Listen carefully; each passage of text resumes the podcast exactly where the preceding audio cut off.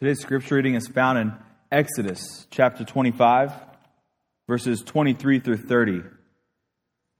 You shall make a table of acacia wood. Two cubits shall be its length, a cubit its breadth, and a cubit and a half its height. You shall overlay it with pure gold and make a molding of gold around it. You shall make a rim around it a handbreadth wide and a molding of gold around the rim. And you shall make for it four rings of gold, and fasten the rings to the four corners at its four legs. Close to the frame the rings shall lie, as holders for the poles to carry the table. You shall make the poles of acacia wood, and overlay them with gold, and the table shall be carried with these. And you shall make its plates and dishes for incense, and its flagons and bowls with which to pour drink offerings, and you shall make them of pure gold. And you shall set the bread of the presence on the table, before me regularly. This is God's word. Let's pray. Father, I want to come before you and thank you for your word. I want to thank you that even in the texts that seem like they are not uh, of any notable importance, or they seem like they're just giving instructions, that we have a glimpse into your character and your goodness and who you are. I pray that today that we would look here and we would see your son, Jesus. I pray that we would have ears to hear the words that you have to say to us through this, uh, through this scripture. In Jesus' name I pray. Amen. You may be seated. Has anybody here heard that Matthew McConaughey is moving to Amarillo? Anybody heard this? This is a very serious question that I have. Has anyone heard Matthew McConaughey is moving to Amarillo? Okay, there's an article in the Amarillo Globe News, uh, and, and I, re- I started reading it, and I'll just read it for you. and I'll see if you have the same reaction I had. At the risk of starting major traffic jams and having fans invent all sorts of excuses to make drives through the Wolflin area, this crazy rumor, which began about two years ago, is indeed no crazy rumor at all. It's a hard to believe fact. Prior to Memorial Day weekend, noted uh, actor Matthew McConaughey, heartthrob of women everywhere, is indeed moving his family to Amarillo. And it sounded crazy when these persistent stories first surfaced, and they sound crazy now. But knocking over with a feather, it's true. Ready or not, here we come, said McConaughey in a brief phone interview from his Malibu home earlier this week. Camila and I and the kids are looking forward to the, to the move, and it's something we've looked forward to a while, for a while. So I'm starting to read this article, and I'm getting excited. One, I like Matthew McConaughey. Two, I live in Wolflin, so I'm like, the superstars moving into my neighborhood. This is pretty cool, right? And I kind of get the idea that maybe this is not all it's cracked up to be. And I look up at the date of the article, and it says uh, April 1st, 2012. And I was like, well, there you go. You know, I don't know how professional that is for Amarillo Globe News to do that to me, but uh, I will say that I did get really excited about it. I got super excited about it. I wanted to find out why I got so excited about this. Why was my heart getting so pumped up? Why did I want this to be true so badly? One, I thought maybe it validates us as Amarilloans. Uh, if Amarillo is good enough for Matthew McConaughey to leave Malibu, then it must be good enough for all of us, right? I would be cool by association. We'd all, instead of saying, yeah, I'm from Amarillo, uh, you know the place with that big Texan? We would say, I'm from Amarillo, you know, Matthew McConaughey lives there, you know, no big deal, right? Also, I think the thing that I got to the most that I was wondering about was that I think that we all would kind of hope to get to know this guy a little bit better, right? We could, uh, you know, maybe drive by his house, or as a neighbor, I can see a day where I would like go running through the neighborhood and I'd see Matthew in his front yard, or you know, like watering his grass, shirt off. You know, I wave at him, and he waves back at me, and eventually we start stopping and chatting with each other, talking, getting to know each other. You know, maybe our kids go to school together. Maybe I like stop for a little bit, and he shows me how to make those little people out of Lone Star beer cans, like he does on True on True Detective.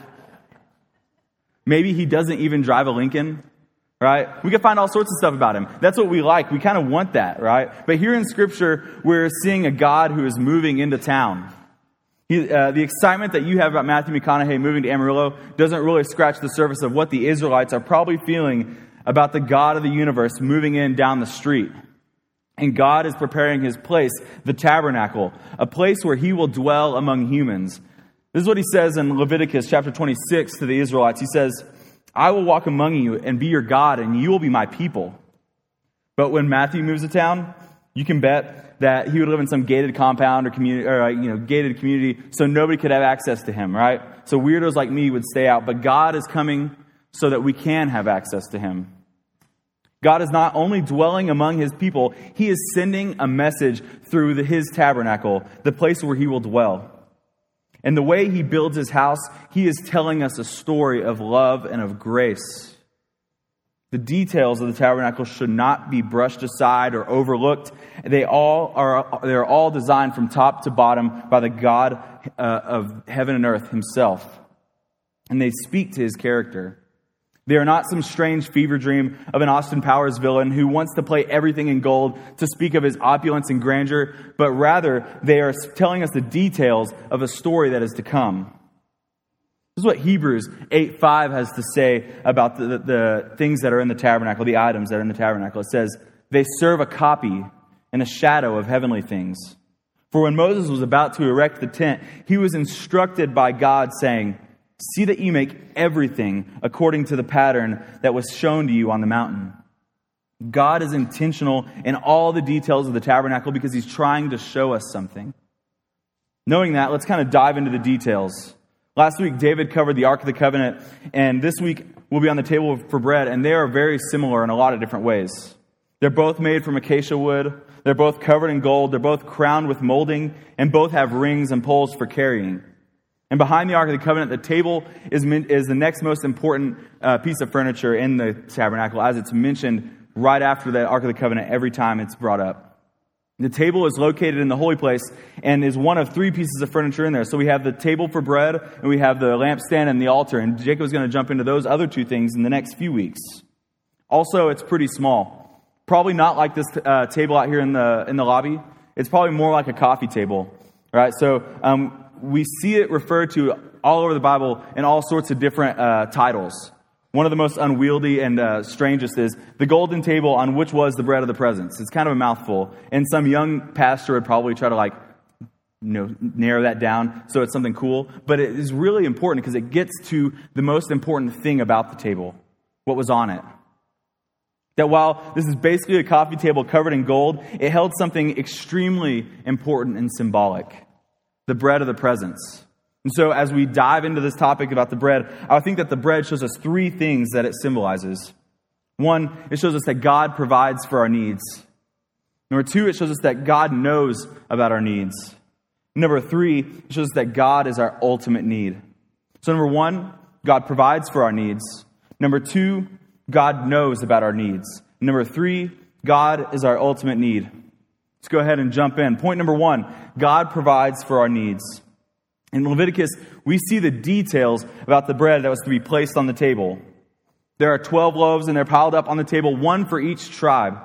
And the bread is rotated weekly by the priests who would eat this bread at the end of the week in a really special meal that they would have uh, amongst one another. They would fellowship with one another and with God and eat this bread that was on the table. Some, or some people have speculated that the Israelites are stealing this tradition from other religions who put out food and drink for their God's sustenance. Maybe kind of like putting out milk and cookies for Santa Claus on Christmas Eve. That's kind of what it's like. Other religions base this practice on the belief that gods, like human beings, needed food and actually ate and drank in some traditional manner.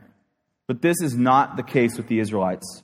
In fact, nowhere in this passage do we ever get the slightest hint that the bread on the table is for God's sustenance. This is an idolatrous idea. Feeding bread to God makes him in our image and would contradict everything that the Bible teaches about his divine nature. This happens all over the world still. In places like Taiwan, where we sent some people from our church to go visit a, few weeks ago, and there's an actual golden God sitting on a pedestal with a table in front of him where people bring him things for his well being money or, or fruit or vegetables or bread. And we do that even here sometimes. We love to make God in our image, give him human, uh, human attributes. One of the most common ways that I can think of off the top of my head is that uh, sometimes maybe you've heard God created man because he was lonely, right? But the truth is, is that the one true God does not need our help. Acts 17:25 says, "He is not served by human hands as if he needed anything, because he himself gives all men life and breath and everything else." God is eternally self-sufficient and self-existent. In other words, he has always been around, and he will always be around under his own power. He never gets hungry, and he never gets thirsty, and he does not depend on us to provide anything for him. Isn't that the God we need? It's kind of a hard truth to hear, but that is the God we need. The God that we worship is not some weak God who made humans because he was lonely and he really needed company. God made you, or God did not make you because he needed to. He made you because he wanted to. Isn't that the better truth about our God? In fact, we are dependent on God for everything that we need. The bread represents not man's provision for God, but God's provision for man. I want to say that again because this is such an important uh, thing. The bread represents not man's provision for God, but God's provision for man. The bread is a symbol that communicated that God will provide for our most basic needs. That's what the bread symbolizes. Bread is a basic food that we need to survive. If you don't eat it, you will die. And I think I'm preaching the choir here. I, I think everyone is aware that you need to eat, right? That's something that we all know. And Psalm 104 says that bread strengthens the man's heart. When Jesus is teaching us how to pray the Lord's Prayer in Matthew, he says, Give us this day our daily bread. Jesus is teaching us to rely on God for our daily and most basic needs. And the tab- bread in the tabernacle represents the same thing. We need to rely on God to provide for our needs, whatever they are, and know that our God is good to provide them for us. You see, the problem is that we, can we crave control over our lives. And in our culture, you know, Amarillo culture, West Texas culture, American culture, we believe that, that we must provide for ourselves and that no one cares about you. And if you want it, you better get it for yourself. And we're eaten up by ambition and greed, and we think that we need security in our bank account and in our pantry. And God is saying that He cares for you, and that He values you, and that He will provide everything you need, and that He will be your security. How countercultural is this idea? What if you let your security rest in His goodness instead of your performance? I submit that a church that lives with reckless abandon for Jesus, in contrast with a culture that scrimps and saves for themselves, will radically change their city and their world. Listen to what Matthew 10 26 has to say about this idea. It says, Look at the birds of the air. They neither sow, nor reap, nor gather into barns, and yet your heavenly Father feeds them. Are you not of more value than they?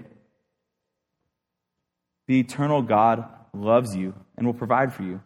He's asking for you to rely on Him and His goodness, to put your security in His hands, and He promises to provide for your needs. Let's go to point number two God knows about our needs. Let's go back into uh, Exodus chapter 25. Look at verse 30. Let's notice where the bread is. It says, And you shall set the bread of the presence on the table before me regularly. Literally, this bread is before God's face in his presence. And on top of that, there are 12 loaves that represent the 12 tribes of Judah, showing God's remembrance of his people. It was always there, too, as a perpetual reminder of God's providential care. These loaves are constantly tended to by priests. So, like, if there's a moldy uh, loaf, they just swap it with another one. There's never a point when there's nine loaves of bread. There's always 12 out there to show that God is always aware of all of his people's needs right? And this bread was not in God's presence for his own benefit, but for the Israelites' benefit. You see, God does not forget, and the bread was not set before him to remind him that his people needed to be provided for. Rather, the bread symbolized God's constant awareness of his people's daily needs. Isn't that incredible? The links that God has gone to so that you know that he knows. That he has not forgotten you or your needs, but sometimes we forget his greatness and that he is gently and lovingly saying that we, he has never lost sight of what you need. In fact, your needs are constantly on his mind. And that's what he's showing us here by placing our most basic need in front of his face. He's comforting you. This is a very difficult idea. Um, it's very easy in times when things are good, but it's very difficult when times are tough or when tragedy strikes or when there's pain or sorrow. But God is calling us to look to his goodness and provision in these times and to remember his excellencies. This can be such a powerful thing. This idea can be so powerful. And we've seen it this week. It's what allows a church in Charleston to forgive a man who walks into their church and shoots down people dead in a Bible study. And they can turn around three days later and say that they forgive them because they know that their God is good and that He loves and cares about them and will ultimately provide for them. That's what it looks like. And while the world is confused and dumbfounded by the massacre of innocents, the forgiveness given by the church members is shining forth the glory of our God upon a confused world. And it brings them warmth and comfort that they don't understand. Have you noticed Facebook that it's lighting up with people that aren't even Christians that are amazed by a group of people that will forgive a man that killed their friends and killed their brothers and sisters?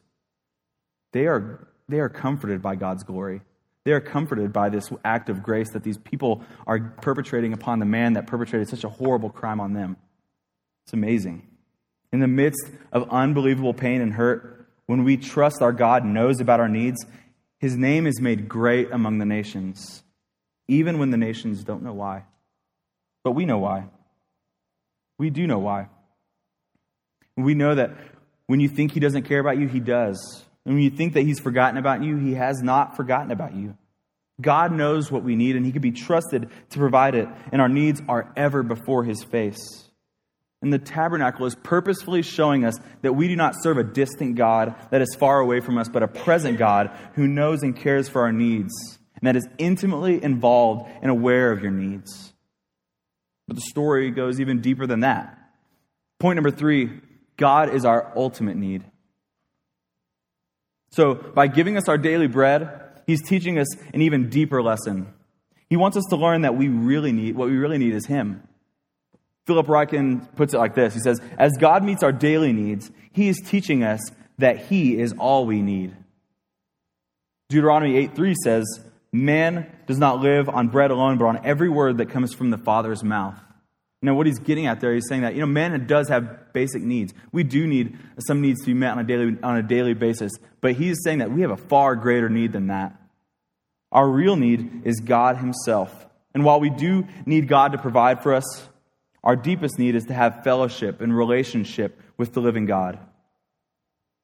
See, once upon a time, man and God walked together in perfect, loving harmony inside the Garden of Eden. God had provided all that man could ever need, a garden full of every fruit that they could ever imagine or choose from, and most importantly, it was full of himself.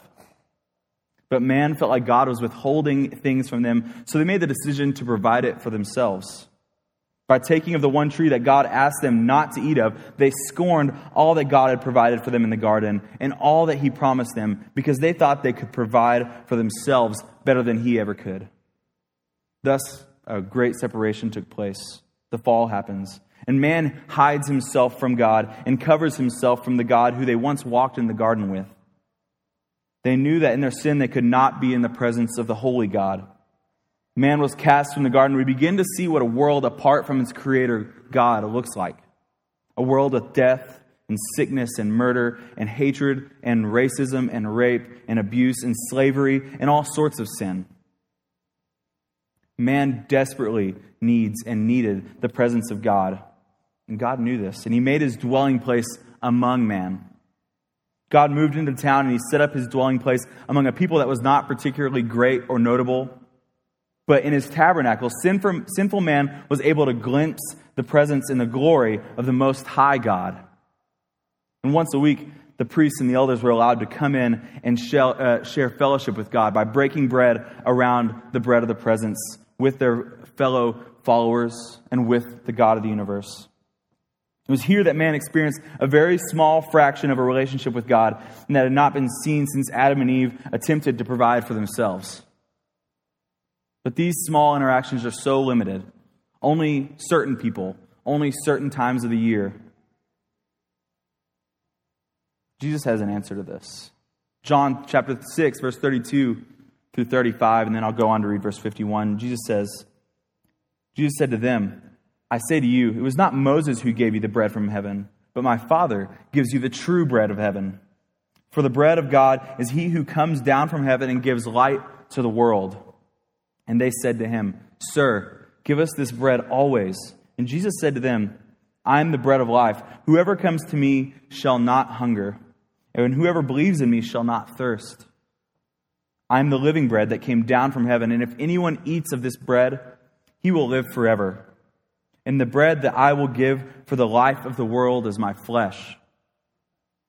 See, the language that Jesus is using here is not a coincidence, it's not an accident.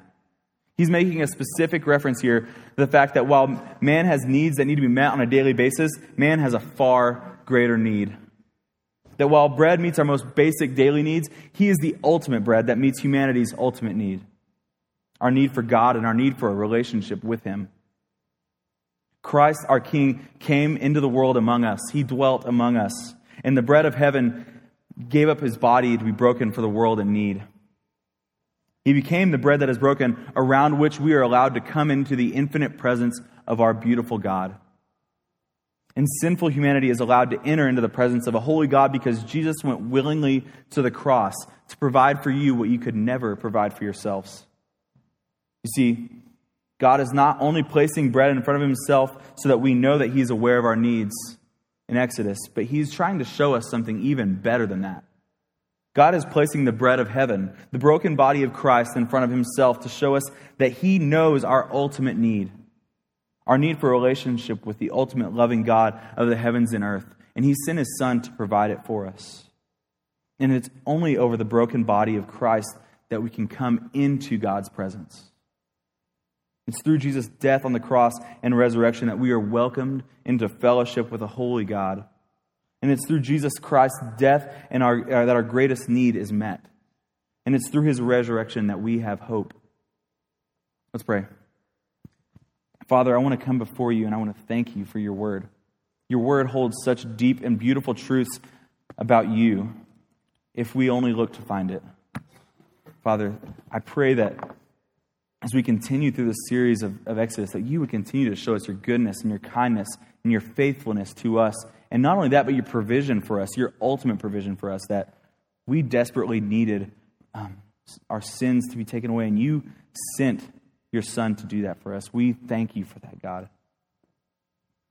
And I pray that as we go into a time of communion, that we would rest in the fact that you have provided for us what we need.